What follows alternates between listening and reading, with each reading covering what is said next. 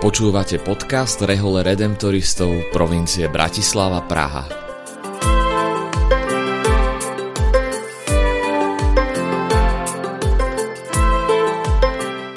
Kongregácia Najsvetejšieho vykupiteľa Redemptoristi sú rehoľou, ktorú pred takmer 300 rokmi založil svätý Alfons nedaleko Neapola v dnešnom južnom Taliansku. Od začiatku sa venuje ohlasovaniu radostnej zvesti o vykúpení opusteným a chudobným. Na našom území sa to dodnes realizuje najmä prostredníctvom farských ľudových misií. V roku 2018 sme otvorili komunitu v litovskom meste Kaunas, kde pôsobia pátri Rastislav Dluhy a Peter Hertel – Nasledujúcim rozhovorom s nimi vám chceme priblížiť ich činnosť, ale aj našu charizmu a to, ako sa ju snažíme žiť v podmienkach dnešného sveta.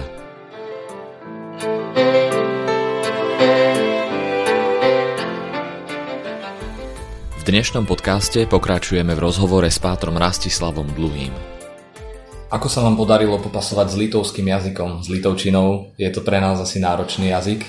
Keď sa ma pýtajú túto otázku, tak hovorím, že eh, bol som veľmi naivný. Lebo ja, ja jazyky mám rád a rád sa ich učím a potom mám, teším sa z pokroku, keď niečo už rozumiem a veľmi sa teším, naozaj. A myslel som si, že tak, ako, ako, ako som rýchlo začal rozumieť angličtinu, alebo iný jazyk, alebo polštinu, alebo španielčinu, hoci o neho nerozprávam, ale, ale keď som sa ju učil, tak veľmi rýchlo som začal rozumieť vlastne učiteľovi, ktorý bol Španiel tak som si myslel, že takto to nejako podobne bude s litovčinou a veľmi som sa mýlil, veľmi. Je to jazyk, ktorý nemá nič spoločné s našim jazykom, okrem toho, že je tiež indoeurópsky, ale e, pochopil som, keď, keď som o, trošku o ňom čítal, alebo keď som o ňom počul tam v škole, na univerzite, že je to, je to jazyk, ktorý má najviac stôp po tom starom indickom jazyku sanskrite. Hej? To je to indické v ňom. Indoeurópsky a to indické je v ňom viac ako toho európskeho. U nás je viac tých stôp po európskych jazykoch a tej miešanine, hej, než potom, než potom indo, potom indickom, ale aj v našom jazyku, čo je fascinujúce, sú slova, ktoré sa vyvinuli zo sanskritu. Napríklad slovo voda. V sanskrite sa povie vanduo. Až náhodná podobnosť voda, vanduo. Alebo kameň povie sa akmo, je, je to, v, sansk- je to v, v politovsky. A keď sa skloňuje, tak genitív je akmens, kameň akmens. Veľmi by to bola náhodná mm. podobnosť. Čiže ja predpokladám, že napríklad slovo, slovo voda, ktoré sa nám zdá, že je slovanské, lebo aj Rusi to povedia vada, my povieme voda a tak ďalej, Češi povedia voda, tak sa nám zdá, že to je, ale, ale nie nevyhnutné. Čiže uh, je to fascinujúce. Takže ten jazyk tým pádom, že je úplne z iného, z iného vesmíru ako keby, tak, tak uh, všetky slovíčka sú takmer nové, čiže, čiže ale gramatika je veľmi náročná. A vyslovnosť tiež.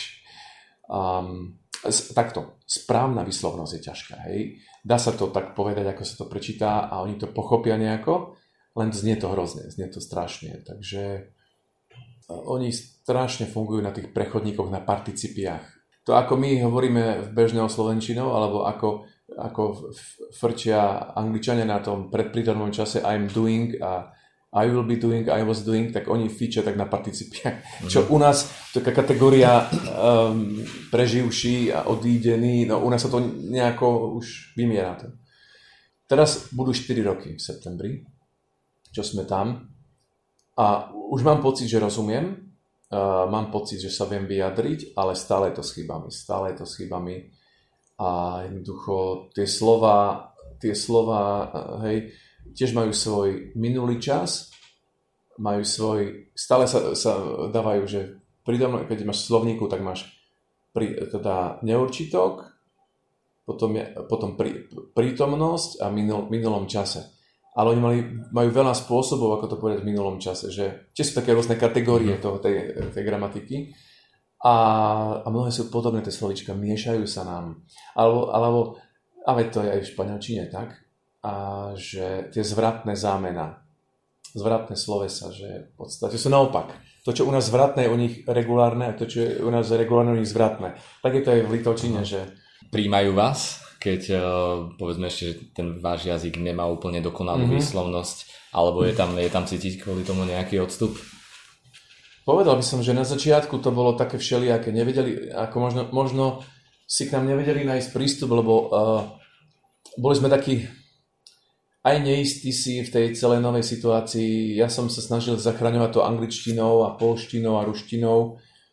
Peťo, uh, on vlastne angličtinu vie tak iba také základy má, on skôr nemčinu, no ale nemčinu tam veľmi nejako ľudia tam nehovorí nemčinou vo všeobecnosti, takže um, bolo to ťažké a bolo cítiť, hej, že kým sme sa oťukali, tak aj oni mali od, od nás taký odstup, by som povedal ľudský. Ale, ale pomerne rýchlo, e, tým, že jednoducho sme sa snažili byť medzi ľuďmi, aj keď to bolo pre nás nesmierne ťažké a stalo nás to veľmi veľa síl, že si vlastne medzi ľuďmi a ťa to, ťa, ťa to stojí veľa energie, že, že vlastne nerozumieš si tam asi jak, cíti sa jak, jak, jak hlupak a vieš, niečo rozprávajú, ty nerozumieš, kýveš hlavou, že rozumieš, ale nerozumieš. A toto bolo, toto, toto bolo ťažké. A hovorím, keďže sme to nechceli sme to nechceli tak vždy uhrávať len angličtinou, tak sme sa snažili lámať tú litovčinu, tak to bolo také náročné. Ale, ale myslím si, že ľudia to ocenili, že, že, že, že, že a teraz už podľa mňa, vieš, aj tým, že napríklad spovedáme, ľudia prídu na spoved a viacerí chodia aj na duchovné vedenie, tak je to taký znak, že chcú byť s nami, chcú byť u nás, chodia k nám, tak to považujem za veľmi dobrý znak. A nakoľko sa vám podarilo vstúpiť do tej litovskej mentality, aj v zahrňujúcich uh, históriu, kultúru, pohľad na život, na, na svet, sú nám v niečom nejak podobní, alebo aké sú nejaké také výrazné rozdiely mm-hmm. medzi našou mentalitou, ich mentalitou? Hej, uh, je tam viacero, je, je tam veľmi veľa podobností a, a, a sú tam viacero rozdiely, ale tie rozdiely nie sú také nejaké markantné v zmysle v zmysle nejakých, nejakej podstatnej črty, ktoré je veľmi hlboko, ale skôr uh, je to, je to skôr taká, by som povedal, historicko-kultúrna, alebo, alebo, alebo to, čo sa stalo v dejinách. Ich mm-hmm. poznačilo, tak ako čo sa stalo v dejinách poznačilo náš národ. Tak niek- niektoré črty, ktoré máme, je to, je to taký, by som povedal, vývoj toho, čo sa stalo v dejinách. Čiže e, povedal by som, že tu sú rozdielnosti aj to, ako, akým, akou cestou potom ten náročiel. Tak poviem, spomeniem možno takých pár, by som povedal, e, rozdielov. E, cítim, že ten národ je trochu smutnejší ako Slovensko. Je taký, taký depresívnejší niekedy. A jednak je to kvôli, asi jednak je to kvôli, kvôli počasiu, že to počasie je markantne sichravejšie napríklad tých, tých v jesennom čase a v, v dobe, dobe zimy. Takže menej svetla o hodinu, v zime je o men, hodinu a pol menej svetla ako na Slovensku. Tak už na Slovensku nám to príde, že ak je málo svetla, tak si teraz zober minus, minus hodinu a pol. Čiže ono podľa mňa musí, musí to počasie niečo spôsobiť e, v mentalite národa. Na druhej strane v lete majú o hodinu a pol viac svetla ako my, hej, lebo sú na se... No, je to tak naopak trochu. Oni majú more, my máme hory a máme Tatry.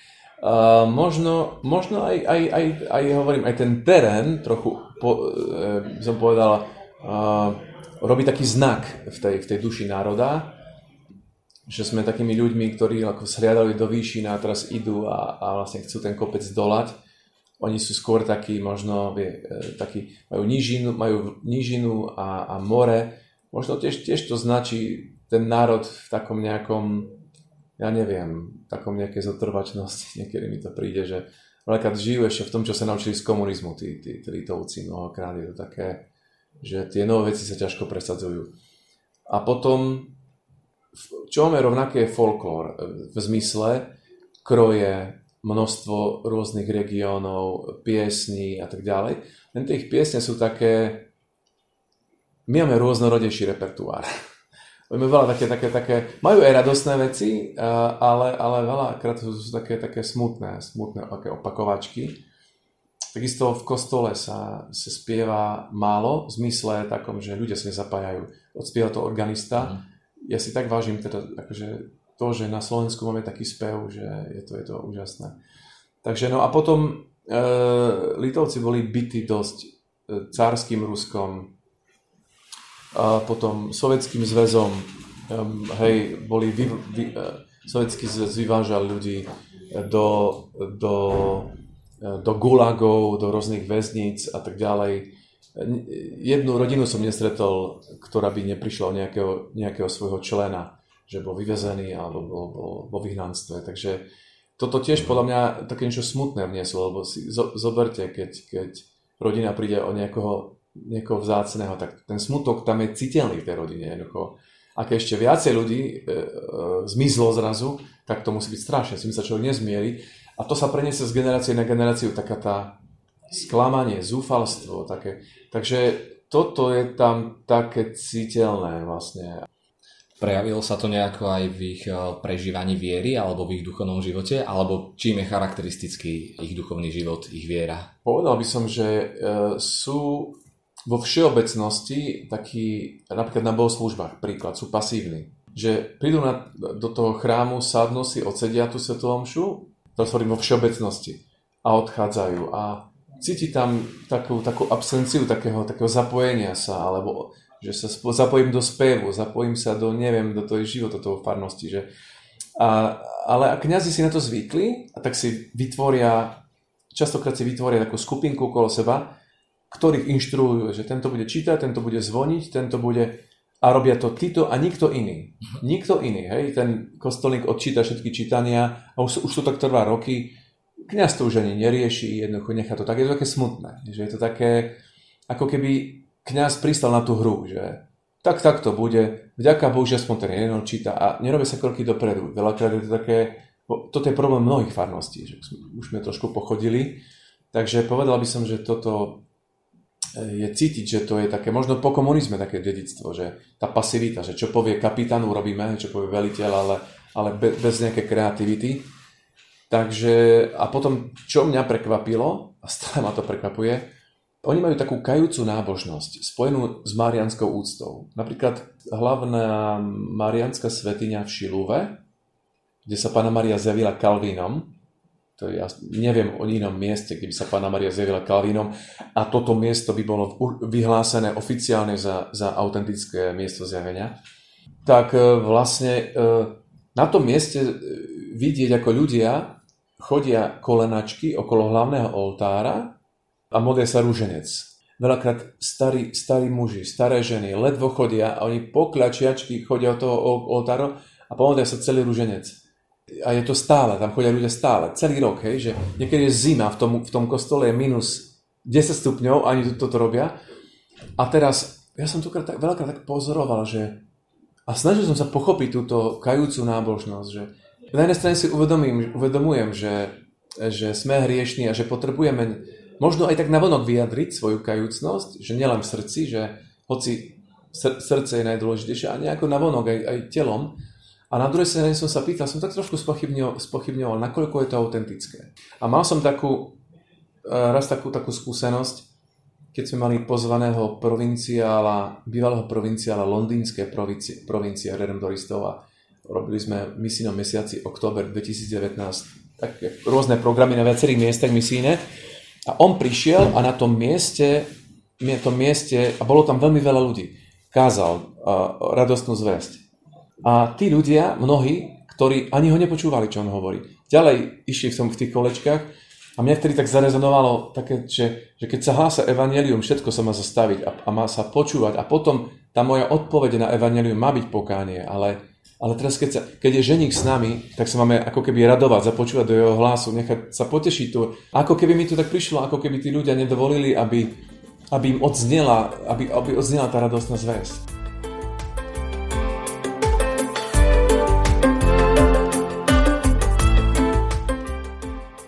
Rozprávali sme sa s pátrom Rastislavom Dluhým o jeho službe v Litve. Moje meno je Ján Knies a som členom formačnej komunity Redemptoristov v Bratislave. Pozývame vás vypočuť si ďalšiu časť podcastu Redemptoristov, v ktorej budeme v rozhovore pokračovať.